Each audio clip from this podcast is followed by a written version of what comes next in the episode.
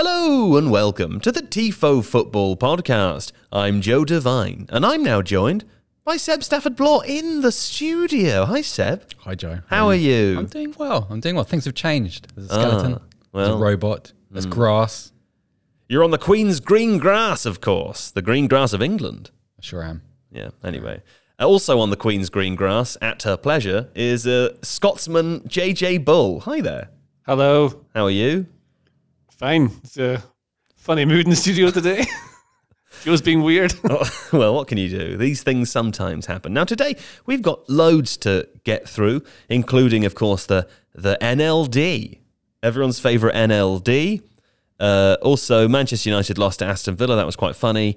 Uh, Brentford Liverpool, perhaps the best game of the weekend. We'll discuss that uh, a little later. And of course, Man City beat Chelsea too, as well as other football games which did happen. And I believe that there might be a little word later from my uh, two co hosts here about the, the new big football video games that are being released later this week. So hold on to your hats for that one. But if you want to hold on to your hat on a daily basis, then you should get The Athletic. Because every time I read The Athletic, my hat literally comes off based on my surprise and amazement at the quality of the writing available.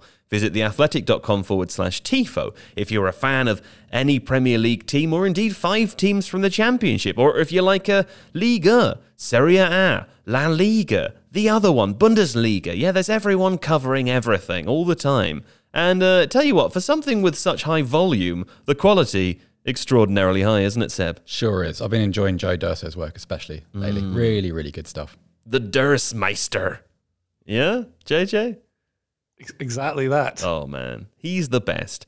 Anyway, uh, in fact, read Joey if you want to learn anything about crypto or any of these, any of these new coin. You know, that's theathletic.com forward slash tifo. It's a thirty day free trial, I think. Anyway. Uh, that's all for the introduction, and uh, now we will get to uh, to uh, the warm hands and the cool embrace of uh, JJ Bull and a travelling abroad Seb Stafford Bloor.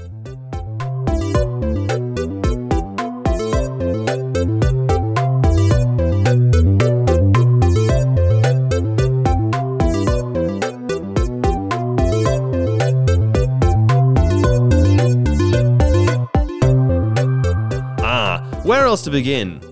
But of course, uh, the NLD, everyone's favourite NLD, the North London Derby between Arsenal and Spurs. It took place at the Emirates, and uh, it was an embarrassing affair, pretty much, Seb, I would have to say. Sure was. I was full of dread anyway, because the Mm. last time I got on a plane midway, midway through a game, it was Tottenham West Ham last year, you remember, and they were 3 0 up. We were all having I a don't remember, but Well, yeah, we were all having a nice time on WhatsApp and joking about it. Got on the plane, took my flight, arrived, refreshed my live score, and 3 0 became 3 3. Wasn't so bad this time because I knew it was going to go badly. Sure, Um, sure, sure, sure, sure, sure. But I uh, got off the plane and had a very poor experience at customs whilst kind of digesting the Twitter feed and reacting to what people were saying about it. And yeah, I've since watched the game and embarrassing, humiliating, completely unacceptable, inept, uh, shit show. Uh, it's just, it's, I'm not sure what's worse that it's also predictable in its tone or that it's I don't know. Someone interrupt me before I swear, and, and Don has to do too much editing. let me interrupt you here. Go on And let me ask you something, JJ. Because uh, I, I, I watched the game. I, I, I suppose, as Seb says, I wasn't hugely surprised. I was quite surprised by how well Arsenal played, and we'll come on to talk about them shortly. But um, after after the game, I was reading a, a tweet by uh, by Jack, one of the uh, the Spurs writers, and he said, um, you know, everyone thought uh, when Nuno arrived, everyone knew he wasn't going to bring attacking football with him. Uh, but the sort of upside, uh, you know, the balance there was that he would bring uh, solidity, that he'd make them hard to break down, hard to play against, that they'd make them, you know, be difficult to concede goals. They've conceded three goals in the last three games now. You're not getting any of what you thought maybe the upside of Nuno would be. How do you explain that? I think he's a very medium manager and he will achieve exactly medium. I mean, he left Wolves in a state where they were kind of fine. Yeah. Uh, nothing really spectacular is going on. He hasn't won anything in his career so far. I think he won the championship with Wolves, but that was a team that was good enough to finish basically seventh the next year, uh, with amazing players that he brought in. He is meant to be quite similar to Jose Mourinho in his approach. He played under him at Porto as a goalkeeper, mostly on the bench, but um, I think he even scored a goal. Yeah. He did. Yeah, That's yeah, a good yeah, little fact about uh, Espirito Santo. Mm. Uh, yeah, they don't they don't do anything. They don't do anything. There's no like the the plan There's an here. absence of thing. Yeah, it's, an, it's just very nothing. And it, you can say what you want about like he was maybe not their first choice. He didn't seem to really want Spurs to be his first choice when he went there in the first place. Dilly dallied around taking the job when he was offered it. Went in there three days before preseason started. He would still have had time to put together a plan and make sure that they've got the training schedules ready to be able to play how he wants to. He's meant to be very into sports science, where Mourinho wasn't. He is, and so rather than relying on asking a player whether he feels all right, he looks at data to work it out. So, he, theory, make them look fitter, run harder. Yeah. But the team, I mean, this is the other problem. Like he's not really brought in any players, has he? And that's the thing. It's just the same Spurs team that was kind of medium before. Bryan Gil. I think. Well, I think one of the frustrations on Sunday was that all the players Tottenham brought in over the summer on the bench, and some of them would have started and made. Had they started, would have made the team better. Romero is a better defender than, for my money, Eric Dier. Eric, why is Eric David Dier still playing? I don't understand. Well, I think isn't it? Dier, Dier had a good start to the season, um, but that shouldn't obscure the fact that Dier's quite a limited centre half. Um, Gil, when you've seen him, I, this might be a fitness thing because Nuno has said it over the past few weeks. We've got different players who are at different stages of conditioning, so we're having to manage that. Fair enough. But every time Gil has played, he's brought a level of creativity which this side desperately, desperately lacks. And I think, I don't know, I mean, try this on for size. To me, when you watch this team, it's full of players who don't want to play in this way. It might, it's obviously not going to be that simple, but there's a resentment to the style. I always think back to that moment in the, the Amazon documentary when Dele Alli came in at half time from some game that they were losing and he was complaining about, oh, we're just booting the ball and defending it. And to me, a lot of these players are still holdovers from the Pochettino era um, who did not thrive under Jose Mourinho and who have the same sort of weariness towards the, the kind of the imposed style now that they did before. And it's very, it's very difficult to accept. It feels like, on the one hand, you could make an argument for Nuno by saying, well, he's inherited a group of players who don't suit him. But then the counter to that is to say, well, you gave him a two year contract. So obviously, you're not going to, in the, the space of 24 months, you're not going to reconstruct a squad um, with hundreds and hundreds of millions of pounds to suit this guy. So what's the aim here? Well, it and I seems think a lot like they brought Nuno in to try and not stabilize things. But I- they didn't, I think they didn't have a right. manager. Like Well, yeah, but it, you, easy. I, I think they they got to a stage where the managerial search became increasingly embarrassing, rightly so because it was so poorly handled. Uh, and then they arrived at a situation where we need someone to do this. We need someone to to, to sit in this office. Unless Daniel Levy's literally going to. Yeah, because otherwise, otherwise, where are we going to go? And so it, it became a right. Just get this guy. He's free. He's not attached. He'd left Wolves. There's no expense involved. Um, there's an element of saying he's being over promoted because he probably hasn't quite. He's done. He did good things at Wolves. Probably hadn't earned the right to go to that level of the game. Do you think they thought there was some consistency with what came before from Mourinho too, because of a similar style of football, similar Well, approach? Possibly, but then after Mourinho was sacked, Daniel Levy released a statement saying we are going to return to traditional club values. He actually mentioned attacking football, um, and he sort of, I don't know, that's that's kind of been forgotten. It's very very strange, and it doesn't. There's no part of this process which can survive any sort of scrutiny. Well, let me ask. Um, Let me ask you this then, because uh, uh, and for fear of people calling us dramatic, I'm sure this will happen. Only six games into the season, of course, um, three wins and three losses so far. Uh, it, it feels that there are very few things to point towards for being positive in Nuno's favour. Um, and given that we know that he was the, you know, quite far down the list in terms of the, the head coaches that were, were touted for the, the Spurs role, how soon is too soon to just cut your losses? Because it feels a bit like, I mean, put it this way: the players know that he was far from the first choice. The players know that Daniel Levy said they wanted to play more attacking football. Uh, the more I learn about uh, football, the more I learn about how things actually work. The more I imagine that that Daniel Levy saying that probably came from some conversation with the players wanting to do that too, right? Or at least making uh, making imagine so. themselves uh, uh, known. Um, how soon is too soon to just cut couple no of such thing. losses. No such thing as too soon because You, would you do it now? Yes, I think so because I, I think there's a virtue in recognizing that a mistake has been made.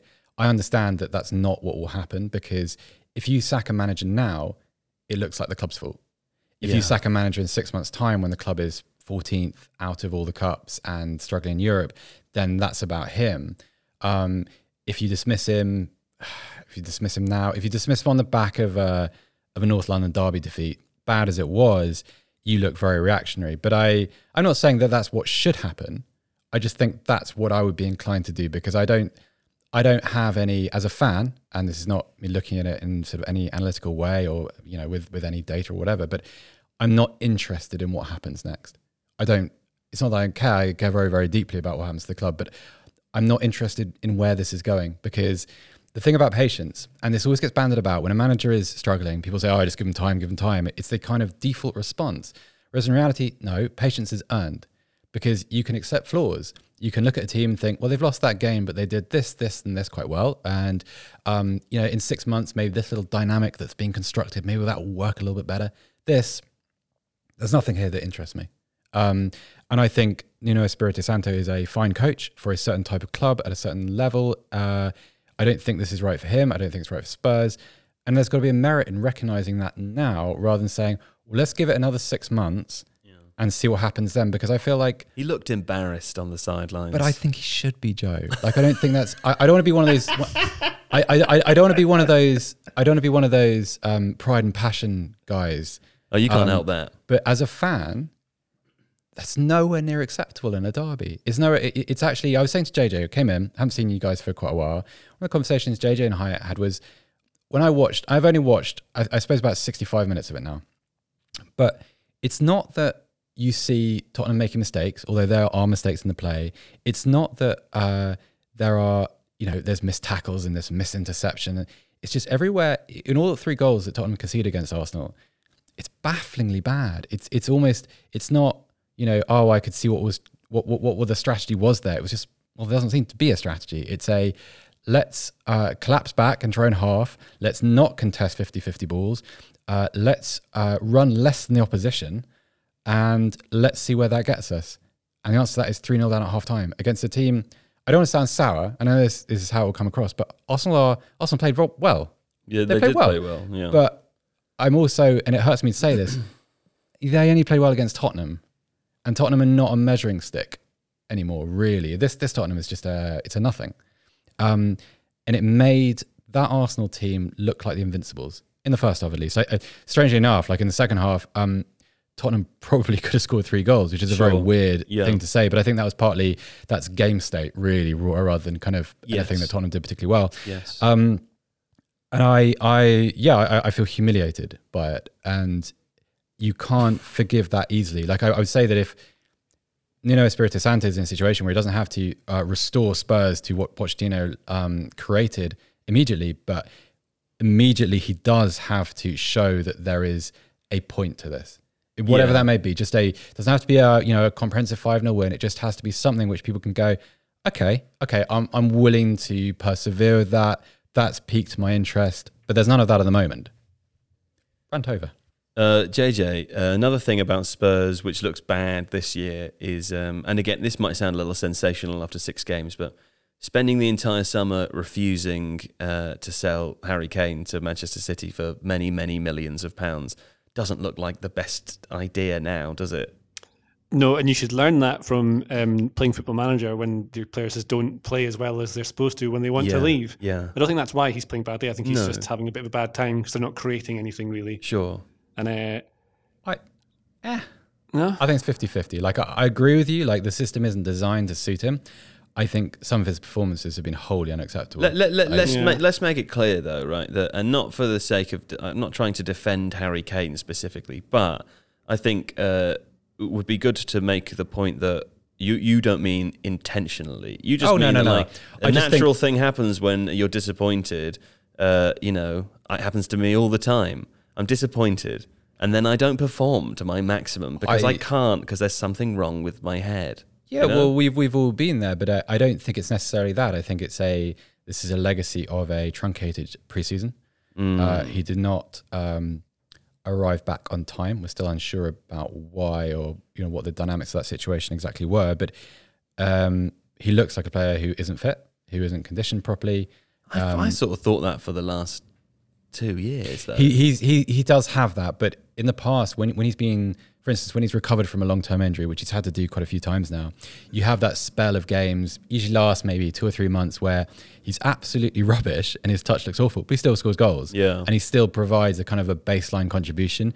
Now, um, I know there is a there is a coaching problem there too because the system doesn't suit him clearly, uh, but uh, his his touch is wrong. If you look at the, um, I think it was the the Saka goal. I think I'm right in saying when when he, he miscontrolled the ball on the edge of the Arsenal box, fell over, ran back, Then he went to clunked back, tackle. tried to make the tackle, he and got just the worst thing is, I think he got in the way of the defenders. yes, he too. did. Yeah, yeah, he did. He he kind of um, Extra bad. He's trying to do everything at once because he thinks he's the best player. But I- and he's making himself worse by doing it. I feel that's a symptom of something else as well. When you do that, it's about it's not really about you. It's about the, how you look at what's around you and how much trust you have. There's no way Kane does that when Pochettino is manager because you trust the system. You trust Dembele back there, Wanyama back there, Vertonghen, Alderweireld. You don't go charging 80 yards as your because at the very least you don't. It's not a, a thoughtful passage of play because you are removing your own side's out ball, even that kind of even the big lump upfield into one of the into one of the channels. You you are you are inviting a further phase of pressure in 30 seconds time. So he, he wants to be a top tier player. He wants to be playing at uh, Juventus or Bayern Munich or Manchester City or someone who competes for things. And he's in a team that has underperformed, or actually he's probably peaked ages ago and was never good enough to really get to where he wants to be in the first place. They just overperformed constantly, Spurs, and now they- they've kind of regressed to where they roughly were. And often the- the reason they were overperforming is because Kane was scoring way over his XG. Yeah. Uh, and so that was a thing. And now he, think- he I wants mean, to get out. But the he- overperforming thing's really interesting though, JJ, because like I I look at two halves of the Pochettino era. Like the first half, I don't think they did overperform. I think they were um, probably the second or third best team in the country for a period of maybe two years, two and a half years. I think they then during the what we'll call the uh, Sissoko as the entire midfield era. that was a, a strange time where funny things happened. Like obviously the peak of that is Amsterdam and that comeback and the Champions League final, all those kind of things. But somehow they got to where they needed to be, and a lot of that to, was to do with sometimes his goals, but he was also missing for long periods of that time. Like he was injured consistently, he was out of form, um, and I mean, in many ways, actually, I, probably Son Heung-min allowed them to compete above where they deserve to be. For a That is centre. Well, he and Kane were both. They're both top tier players. They could play in. They could play for Real Madrid probably. Yeah. Like, both Yeah, of yeah, those, yeah, right? yeah. And Son so, especially, I would say, like Son, Son, Son, Son deserves better. sure. Um, and this is the thing with Spurs for me. So I disagree that they. Um, that I think they did outperform. And you look at things like I remember going through expected goals and all that sort of bits before, and other articles I've written in the past. And I always thought Spurs weren't actually that good. I never really thought. I I, I think Pochettino was clearly a, a high quality coach, but I don't think he's this mastermind that he got labelled as. And I think Spurs, had they not had the fortune of having um, Son Heung-min and Harry Kane exactly the right time when they're really, really at their best, they would be nowhere near that. I mean, it's no kind of a stupid thing to say. Like, if you've got the best players, obviously you can do better.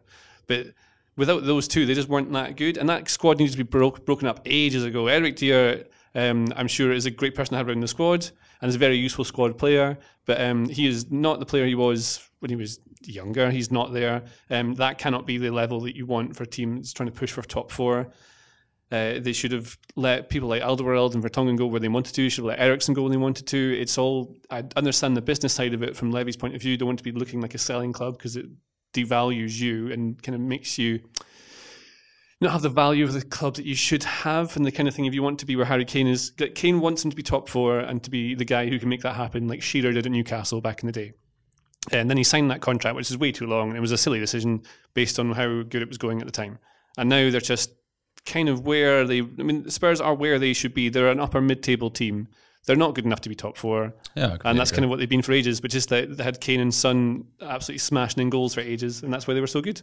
Well, speaking of upper mid table teams, let's discuss Arsenal. Uh, and I've written here Arsenal, Seb, Arsenal were fast and accurate and strong. Hmm. They were also smart in their game management. This is what I liked about Arsenal's uh, game. They pressed extremely high off the bat. Uh, they clearly came out as the sort of faster and better team. They scored that uh, fantastic early goal, but then they changed things up, and their second two goals, uh, both of them mostly came from counter attacks.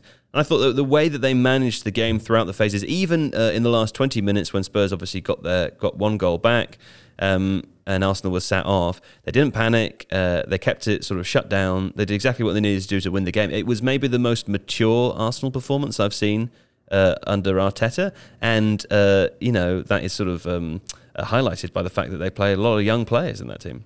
Yeah, the the counter attacking thing was interesting because those sweeping moves recall like a different era of Arsenal football.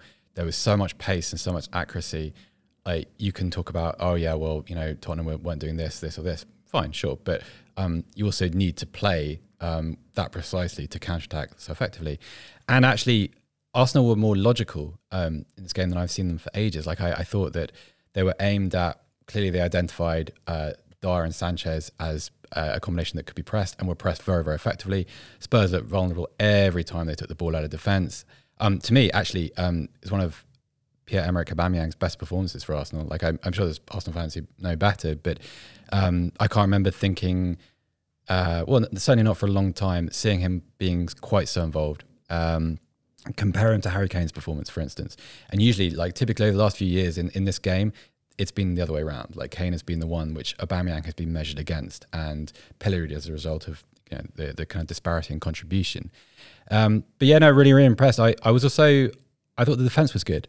I thought Ben White played very well. I thought Tommy Tomiyasu was great um, at fullback. He had a little bit of a bad moment um, in the second half when you remember when um, Kane the, the, ball got dropped over the top for Harry Kane and he just pushed the, the ball wide.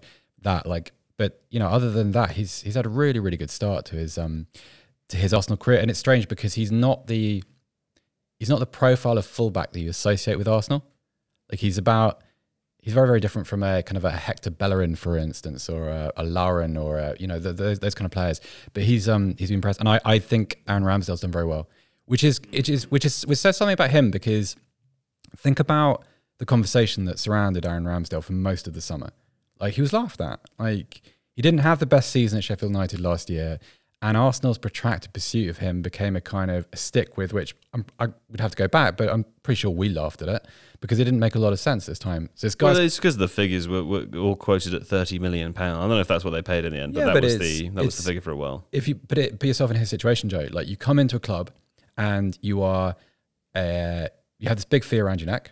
Um, you are charged with replacing Bernd Leno, who, whatever you may say about him, has played international football for Germany. Must be a pretty good player. Sure, and sure. was a very, you know, quite a high profile, um, expensive signing in his own time.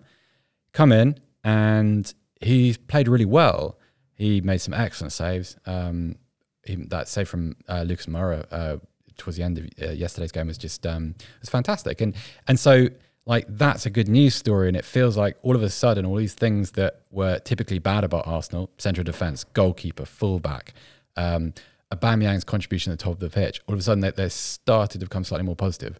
I'm not, I'm still a bit on the fence about Arsenal. Like I just beating Spurs, um, nah, it's just not a big deal. Spurs were garbage. I don't Spurs even think Arsenal really that good, honestly. I thought I think they just did the things. Oh no, they were pretty good. They, yeah, but they're good because they could be like this is the stuff Arteta's trying to be doing with them for ages, and it seemed really easy to do it against Spurs. I, I just haven't seen it before, JJ. Like uh, I, I, I, dis- I think you'll probably end up being right. It's just that I haven't seen them playing quite so slickly under Arteta. Yeah, I don't agree. I thought they were good. I know what you mean about the opposition sort of not being there. I just don't think they were amazing. I think they were they were good, but they should be because they have good players. I know they had all these players in the right positions for maybe for the first time. I thought Tomiyasu was their best player. I really like it. Yeah, he's um, great. Um, he's really good. And he's the kind of character they seem to need. He seems a bit mad. I like that.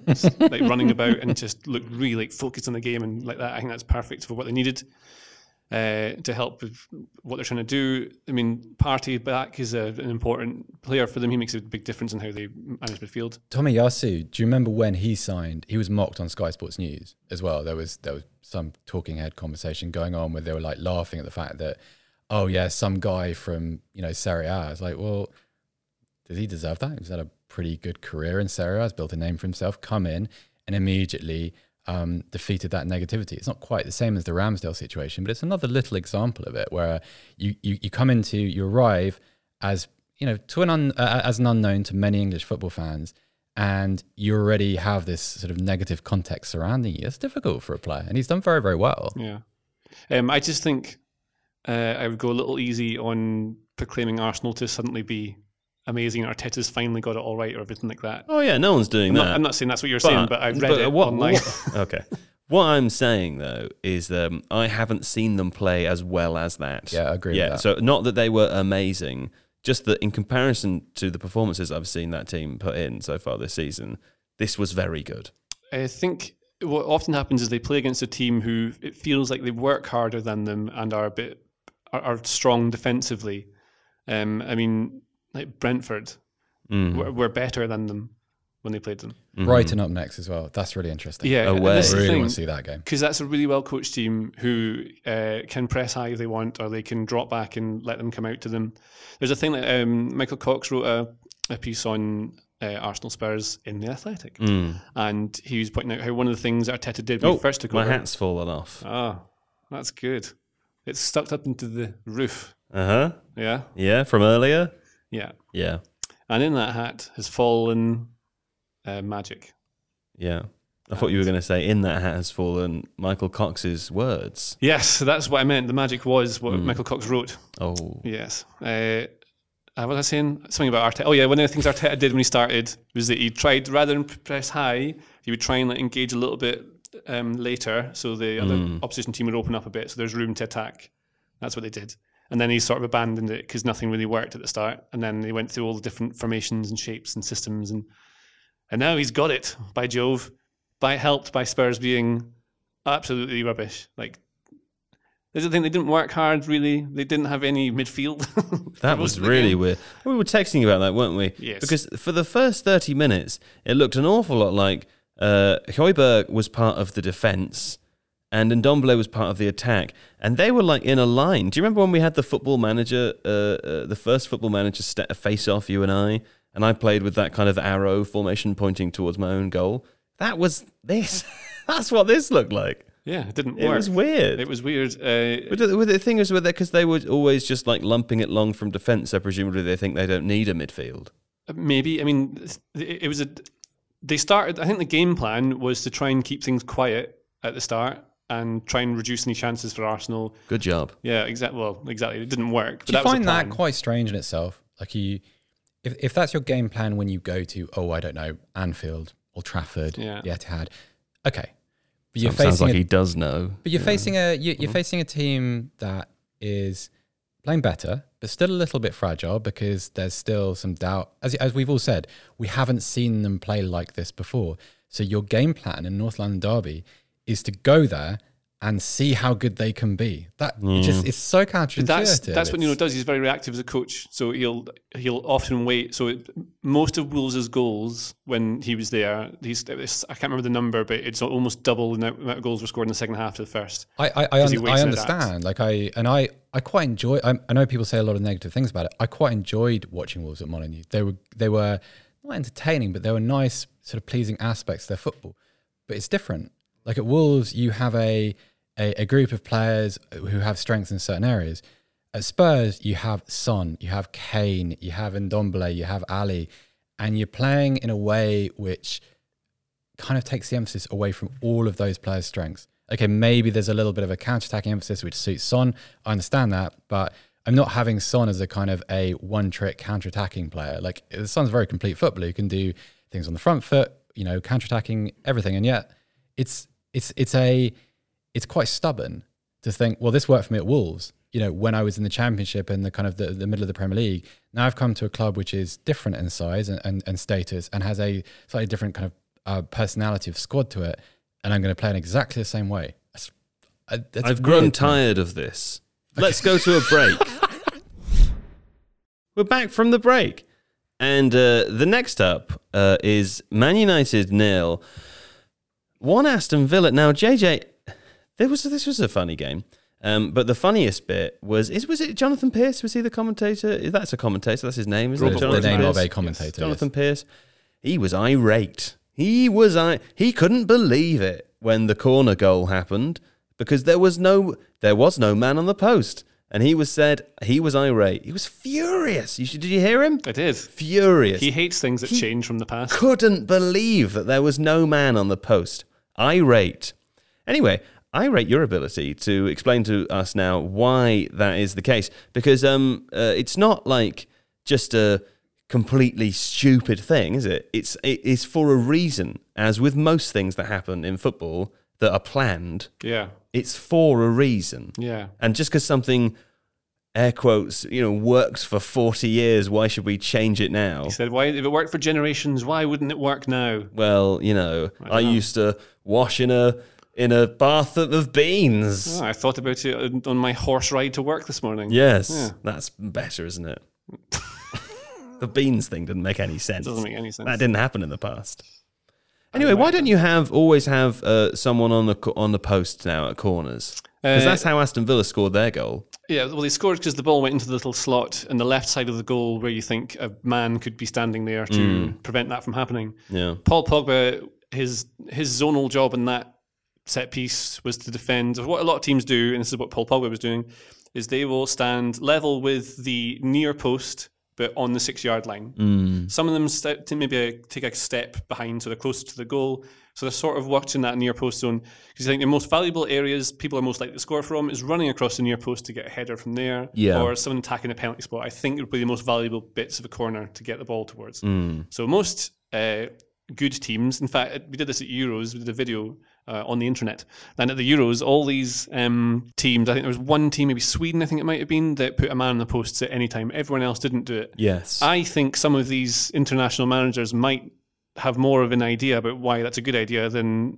the Robot Wars commentator. Mm. Maybe Mm. as good a commentator as he is, and I like his voice. Does he commentate Robot Wars? yeah, do you remember that? Yeah, yeah, yeah. I thought it, that was. Um, It's Chaos Two. I thought Oh, that was. here comes uh, uh, Megatron to stamp on the metallic centipede. If they'd allowed what's the robots guy from Robot Wars, Red you could stand on things. That would be not good. Craig Charles. Yeah. I Yeah, thought yeah, that was yeah. Craig Charles. Yeah, he hosted he, it. he presented. Oh, he hosted it. Jonathan yeah, Pearce. Oh, you're right. He was the commentator on um, Takeshi's Castle, wasn't he? Yes. Yeah. And Jonathan Pearce was amazing at Robot Wars. I He made it that. really good. Now, now you say it, yeah. I can. Yeah. I remember all in with the claw. I, always- I, I, Yeah, I, I always I think about the uh, the Phoenix Nights sketch for Robot Wars with like Ray Von and, and Max and Paddy and the, the you know look it up. Yeah. Little insight there. Chaos Thanks, Seb. 2 is my favourite. Chaos. Do you have a favorite robot from Robot Wars? Yeah, yeah. Chaos 2. I also liked uh, I one feel like called that Razer. brackets you as a particular type of person. What Well- was the What was the flipper? The one that That, flipped. well, Chaos 2, there was a few Yeah. of them. There was a few of them. They One were that, like really a wedge good, of those cheese was quite good for a while, but I think the, the meta. But, was but that set show early must have being been a flipper. scripted because, like, No. uh, the other ones had like hammers that would come down Mm. and hit the top of a robot, and like clearly they were never going to do any enough damage. Uh, Whereas also- another one you could get underneath and flip it upside down, and you win. The, you win the war immediately. Aye, but some of them, like Razer, had was like built like a scorpion, so it had this big tail that would crush.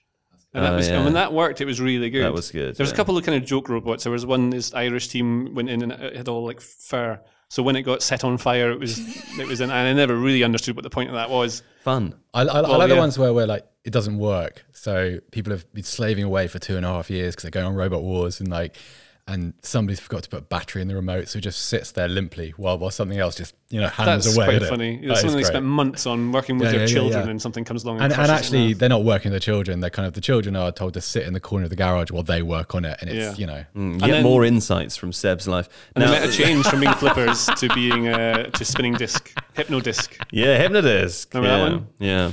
And I just like Hypnodisc, uh, uh, Robot Wars. In this set piece routine, I don't know. So what, they, what, what footballers do at corners now is they stand in the six yard line level of the near post.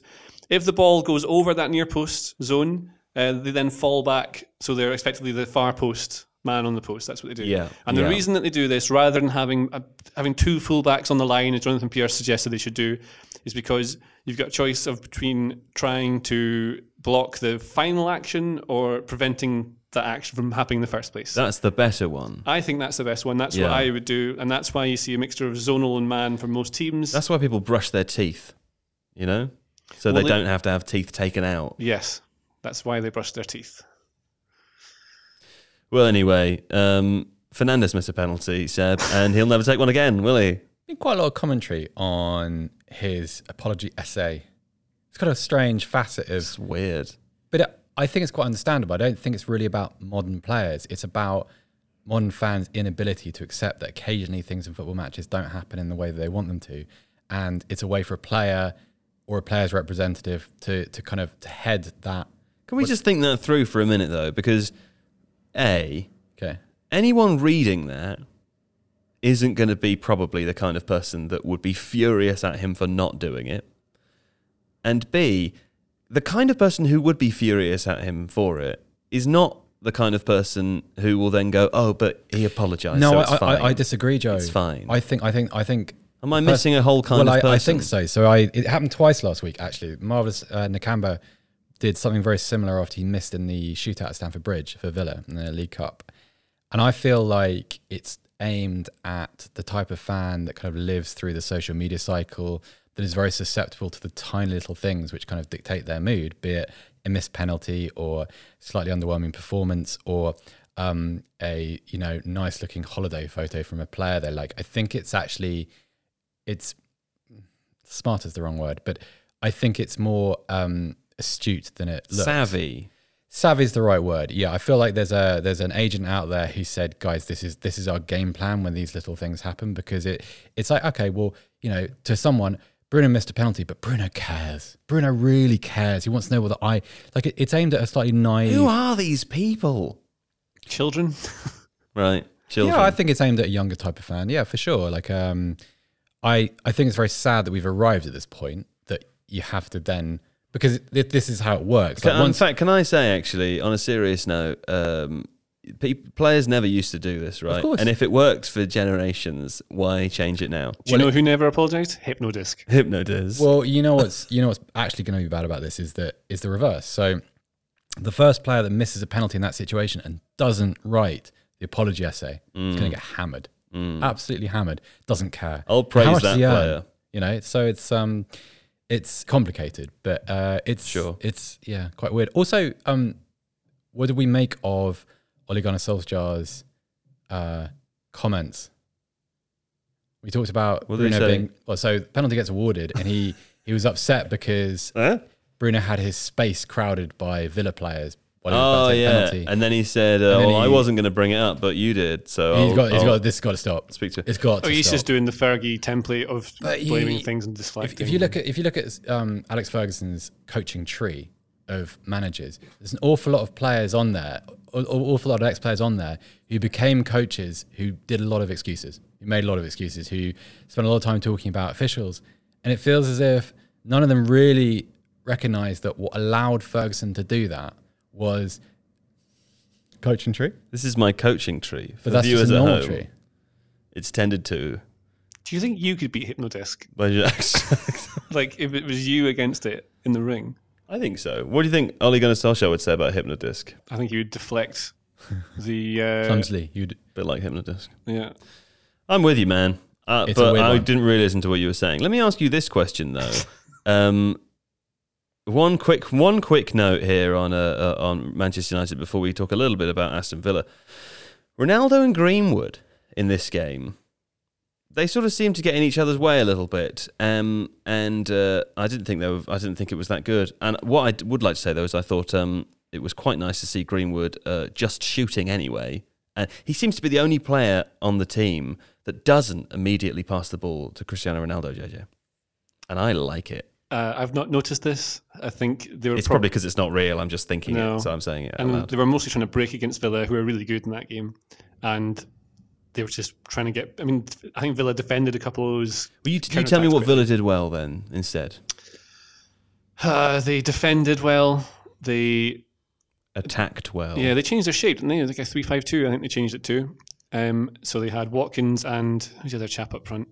Oh, Ings. Ings. Yes, it's a good two. And then we we knew Dean Smith was going to try and do this this season. Something he wanted to try and do is play a front two, which you can mostly do by getting the back three in. Maybe your width, just like Chelsea play basically. Mm. And it tends to be the the the weaker side, if you will, uh, would do this because it means they've got more defensive solidity. They can block the middle of the pitch. Sure. And you know what? United are really good in transition normally, getting better at being able to break down teams. Uh, Can I?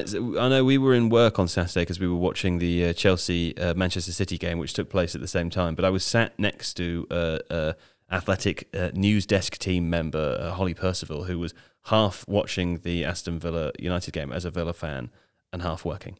And uh, the judging on, based on the noises that she made throughout the game, Villa had a, a great number of chances that they could have uh, they could have finished but didn't. So the scoreline could have been uh, worse than it was. Seb. Yeah, it felt a little bit like the game Villa played at, at Chelsea, where they Mm. played really, really w- well and then lost 3 0. Yeah. And it's kind of, it was, it was kind of necessary because the knock on Villa then is, well, you know, you can play well at a ground like that, but you can't win. So for so quickly afterwards to go to a ground again, play really, really well. And I imagine uh, Holly, as well as every other Villa fan watching, was just waiting for the kind of the um, well, the penalty or the um, the kick in the teeth or the sort of the the repeat of what happened.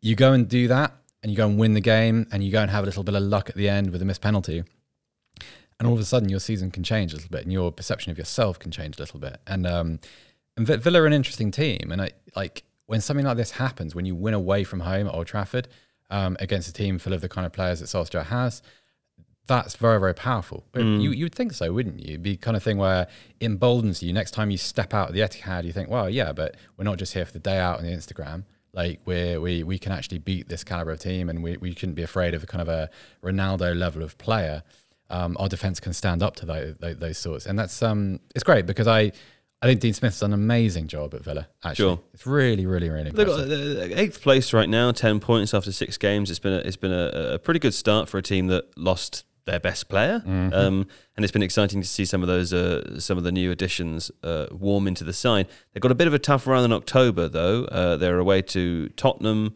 Wolves at home, uh, away to Arsenal. West Ham at home. Not the easiest run, but it'll be interesting to watch them in those games. You would have thought they can get some points out of those. Yeah, well, I, I'd expect, expect them to win at Tottenham. Well, Um, sure, that goes without saying. It goes without saying. Um, also, um, not quite sure at the moment how serious Leon Bailey's injury is, but they he gives them a different gear. Like even he's had cameos so far, and that he sort of I think he had um, like 21 really good minutes against Everton. All of a sudden, you see a kind of a dynamism to Villa, Yeah, which is which totally. any any team in the country needs to be afraid of. Um, and so, I think the knock on them last season was they could play quite well, but they didn't really have much of a punch. Grealish could do something. Watkins is a pretty good goal scorer. Now you've got a few more match winners. So if Danny Ings has a bad day, then there is a a, a Bailey to do something. Um, it's not all centered around Grealish, and your answer when playing Villa is not right. Take away Grealish, and you don't have to worry so much. Make somebody else beat you. All of a sudden, you have to do that for three or four other players. So it's it's fun, and and the league is better for teams like Villa when you have someone that's uply mobile and ambitious and adding kind of new strings to their bow, they become one of those teams that you want to watch. It's not just a kind of ah well uh, Villa are playing this or that. You think yeah I want to watch Villa. That's interesting. Let's see let's see how they grow this week. I think want to watch Villa. Yeah, me too. Yeah. Um, also, I want to watch Brentford. Yeah. Brentford three three Liverpool. JJ best game of the weekend. Yeah, well, lots of goals in it. Very exciting end to end. Could have been even more goals. Could have been even more goals. You've heard it there. Now, tell me a little bit about Brentford. I know we've covered them a bit on this podcast before, um, but Seb, I really want to know what you think about them as a team. Brentford, Yeah. interesting. I just turned to you. JJ's face made it look like I should not ask him that question. Well, so, I- no, I, I halfway through, I turned to you. You're our think- last hope here.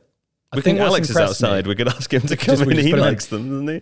I think I think what I like about them Alex. is that they haven't. Sometimes when a team gets promoted, they abandon a lot of the things that they did well at the at a low level. That's a good point. Isn't So that a good point? You kind of, it's almost like, oh well, you know, we have to pretend to be something else. We're a Premier League team now. They play in the same way. They rely on a lot of the same things. Their set pieces still clearly have a lot of coaching and training emphasis. Um, I think I've mentioned this last week, but I think the thing I've taken away is probably the subtlety to Ivan Toney's game because I thought of him as someone who would probably fit into the David Nugent category a little bit when he came into the Premier League. Um, he would sort of be shown for what he was, and um, that couldn't be more wrong. He's a really multifaceted forward, does a lot of things really nicely. He's scores so goals good.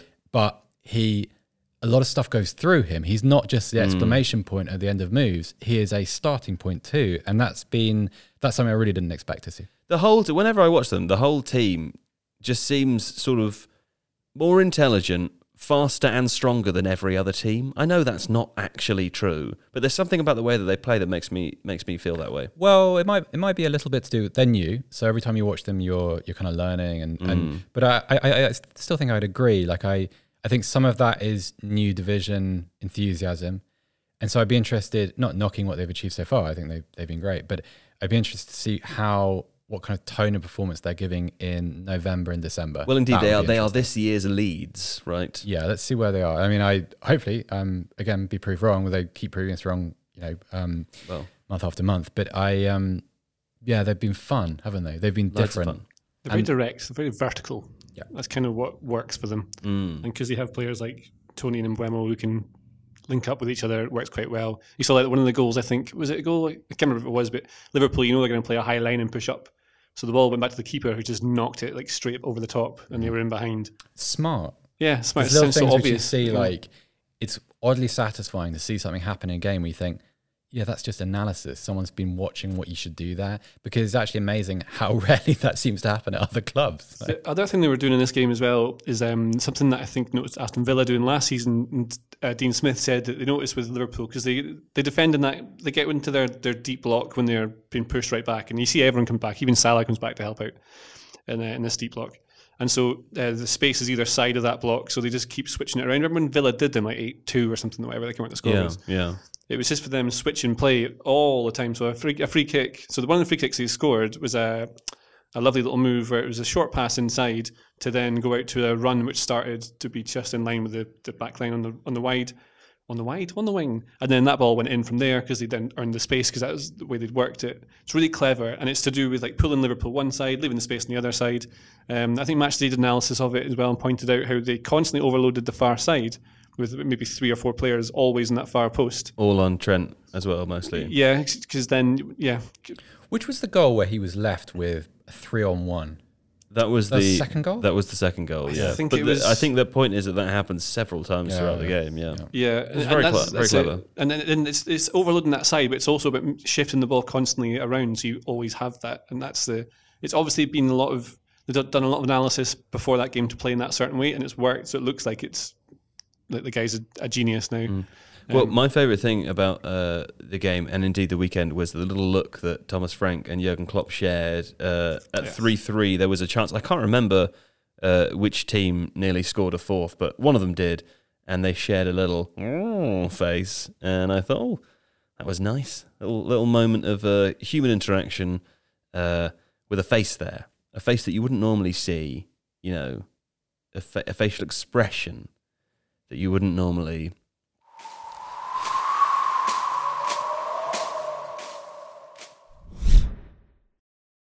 Chelsea nil, one Manchester City. Um, now, JJ, the first question we made a video about this at the weekend, but would you would you reprise to me uh, briefly uh, how Guardiola managed to get City to unlock Chelsea because they are a notoriously tough defence to break down, and they did them, it here. They kept them pinned in, so they didn't let them. It's not so much they unlocked them; they just overwhelmed them. They outnumbered Right. them. They pressured with a high, like They four or them. five people. Yeah, they squashed them like a bug, and uh, they did that from the start. Look, uh, very aggressive, determined, like clearly highly organised press. So it wasn't. I don't think it was man to man, but it was just everyone was squeezing up to try and get to stop Chelsea being able to play out. Mm. And when they can't play out, they've got to play it long. And then you've got Werner, who's getting useful, goes over the top, but. City then just retreated a couple of yards and cleared that up Yeah. easily. And Lukaku, whose link up play wasn't amazing, he, just, he got better later on in the game. I think actually started to hold up himself a bit better and be able to roll defenders. But uh, that was their out. Was those two forwards who just couldn't get into the game whatsoever. Changed the shape in the second half. He took uh, took Kanté off and took on uh, Kai Havertz, who scored the goal in the Champions League final. And then Havertz meant they had a front three, which means they could press in a different way, and they were suddenly able to get out. And Havertz was helping link that play there Why didn't they start like that? because I think the new City would play a high line. So you've got Werner and Lukaku, who are both rapid.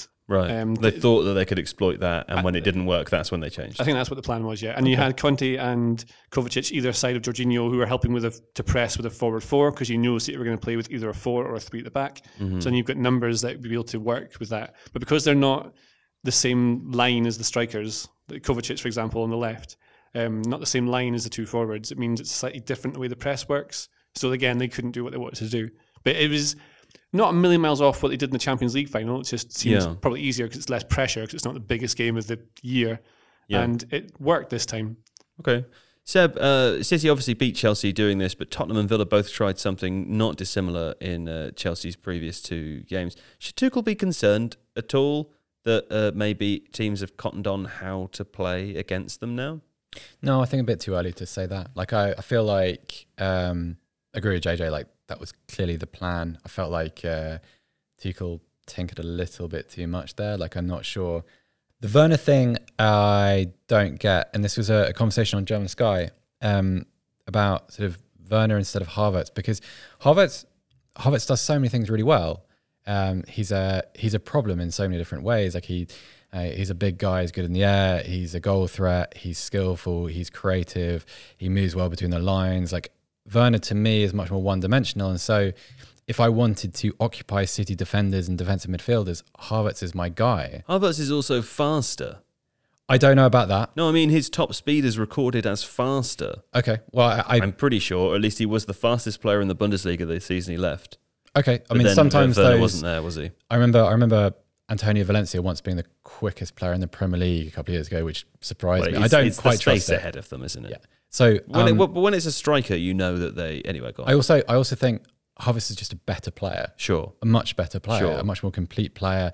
And if I was a City player that turned up at Stamford Bridge and I saw him not in the team, that would make me happy. Mm. Um, So I get it. I just think that it's not time for Chelsea to worry. It's just one of those things where maybe an instance where maybe Thomas Tuchel had too many options, too many attacking options at least, and sort of outthought himself a little bit. JJ Grealish has really started to settle in now at Manchester City, hasn't he? Although one thing I will say, he doesn't look good in that shirt colour. I really don't think he looks right in it. Not not as in he's not a good he shouldn't play for Manchester City. There's just something about him and the colour of the shirt. I just don't like it. I'm sorry you don't like it. Uh, yeah, well, thank you. Um, fine. So yes, that's that's done now. Mm, that's done. Uh, Grealish, I thought he settled in immediately at City. He's Did you? Yeah, I thought he was decent. Yeah. Okay. Um, I think he's probably got better as he's learned who his friends are in the team and all the different bits of the structure he's supposed to do. Settling in. Uh, I think it's weird how he doesn't. I can't tell if he's that fast or not, but he seems that no one seems to be able to tackle him. Yeah. It's odd. He's he's gluey. Yeah, it, it's weird. Um, yeah, so I, I think he's done really well. He's created a lot of chances for them, like goal creating actions, a lot of that stuff going on with Grealish. But he's a very good player and he's really expensive. Sure. And so, regardless of how he looks in the shirt, I think he's done well. Well, Seb, it feels a lot like uh, this is a good Premier League season, right? The title race is quite unclear. Six games in, I feel like we've had. I feel like half the seasons in the last ten years have not been decided after six games, but it's been at least very clear if it's a one-horse race or if it's a two-horse race. I feel like we have a sort of three-horse race here, maybe a four-horse race. Yeah, I, I'd say so. Uh, another Because one, one thing we didn't say about Liverpool when we were talking about them is that they finished the weekend top of the league. Yeah. They haven't sort of startled or amazed as of yet, but they're very clearly in the race as as a horse. Very much so. They are a horse in the race. Yes. They have left the the stalls and they are racing. Yeah. What, what I would also say is good Premier League season because there are lots of interesting subplots. So um, beyond the title, which is what it is, um, there are lots of teams that I want to watch. We talked about Villa earlier, but Mm. um, Brighton are going to Palace tonight. We're recording this on Monday. Looking forward to that because I'm really enjoying watching Brighton. West Ham are an interesting watch. Sure. Still a little bit of a riddle. Don't Sure. something slightly off with West Ham. They beat Um, Leeds uh, two one, of course. They did. I there's the there's still there's there's a settling in. There's a, still a, a few issues in the defense, which I'm sure will improve once Kurt Zouma settles in there. Um. Everton doing weirdly well. Everton are like defeating their own narr- narrative. They're fifth right now on 13 points, one point behind Liverpool, uh, matched with City, Chelsea, and United, uh, who are the other 3 Mm-hmm. of the new big four. Feels very fresh, doesn't it? It feels like a lot of there's a little bit of something for everybody. I feel refreshed. You do. That's good. Yeah. Okay.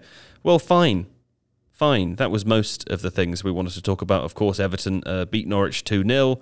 At the weekend, Leicester and Burnley with a draw as well. We haven't really got time to talk about those. When will Norwich win a game? Goodness gracious me. I hope it's soon. Uh, but it probably won't be you know, because they're not very good. But now let's talk about some other things which may or may not be very good. I don't know if they are or not, but you might know.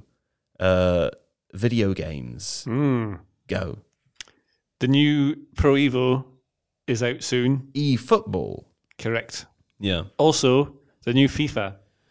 My FIFA? yeah, you've you've heard of that one before. I've heard of I've heard of both of them. That's that's good. Yeah. Now, uh, Seb and I were discussing this earlier that football games aren't very fun anymore, and I don't know if these are going to be fun at all. See, I'm in a weird position because when I return to Germany, I've got some annual leave booked in. And in previous years, uh, maybe quite a long time ago now, having two weeks off when the new Pro Evo launches is pretty ideal in terms of work planning and, you know, pushing out your holidays.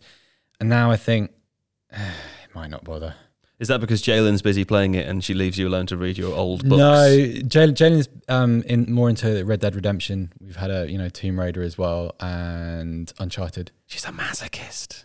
Um, yeah, no, she she. but I, it's just not fun. Like I, I don't find FIFA fun. I- Exactly. I, I find it like, I like realism. I like constructing things in a kind of master leaguey way. I like that. But um, I FIFA is just it's it. there's it just feels very much not for me, and I have no enthusiasm for it. When you when you look online, you know all the sort of the the skills videos and the kind of the um, so sort of cinematic goals that score. Uh, it just doesn't capture me. I don't know. Um, Why can't it be games- fun? Why can't? Why Yeah. cannot it? Why, What can it- is this segment? I this don't segment know. is old men But it's, railing, but it's yeah, there must- railing against something which literally isn't for them. but it's then, not but made then- for you. Yeah, but but why why can't a small aspect of it? Why why is it inaccessible? There's plenty of like there's plenty of young people things that I find fun. like what? Like I liked Call of Duty.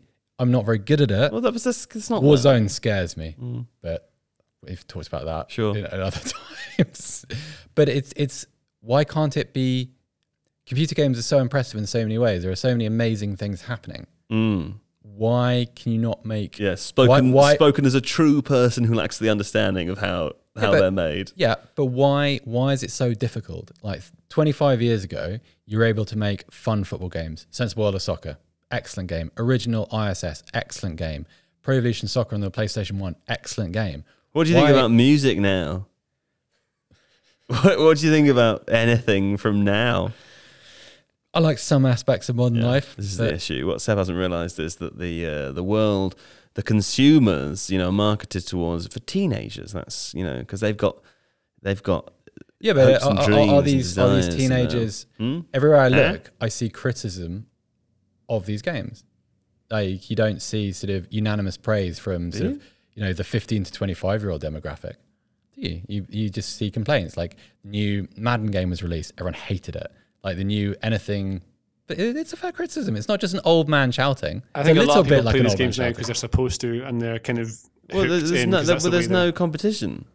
There's nothing else. You play one of the, if you like football and you like video games, you probably play one of them. Mm.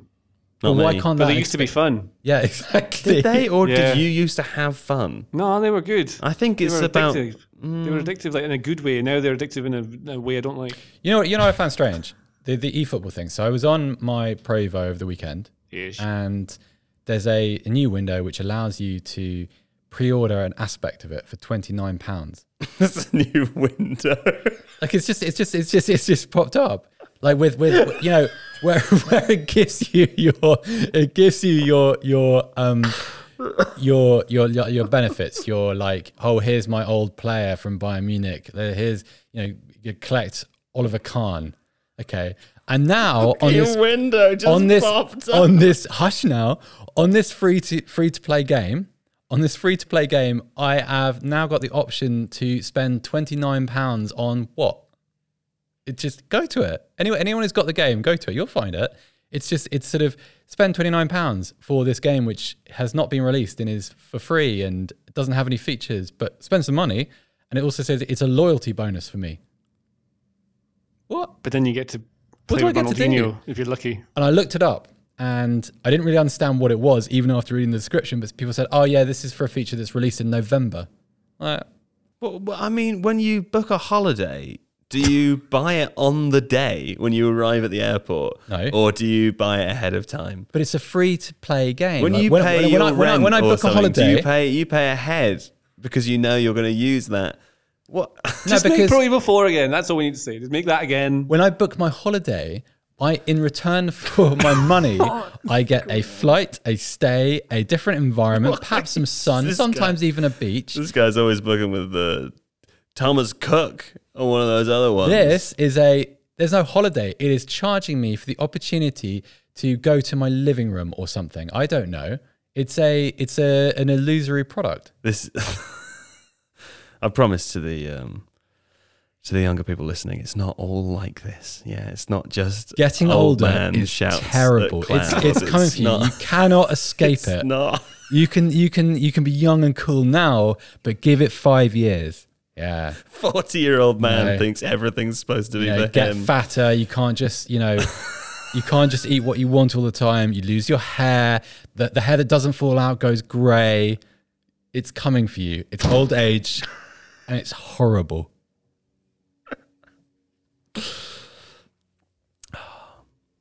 And you enjoy stuff less.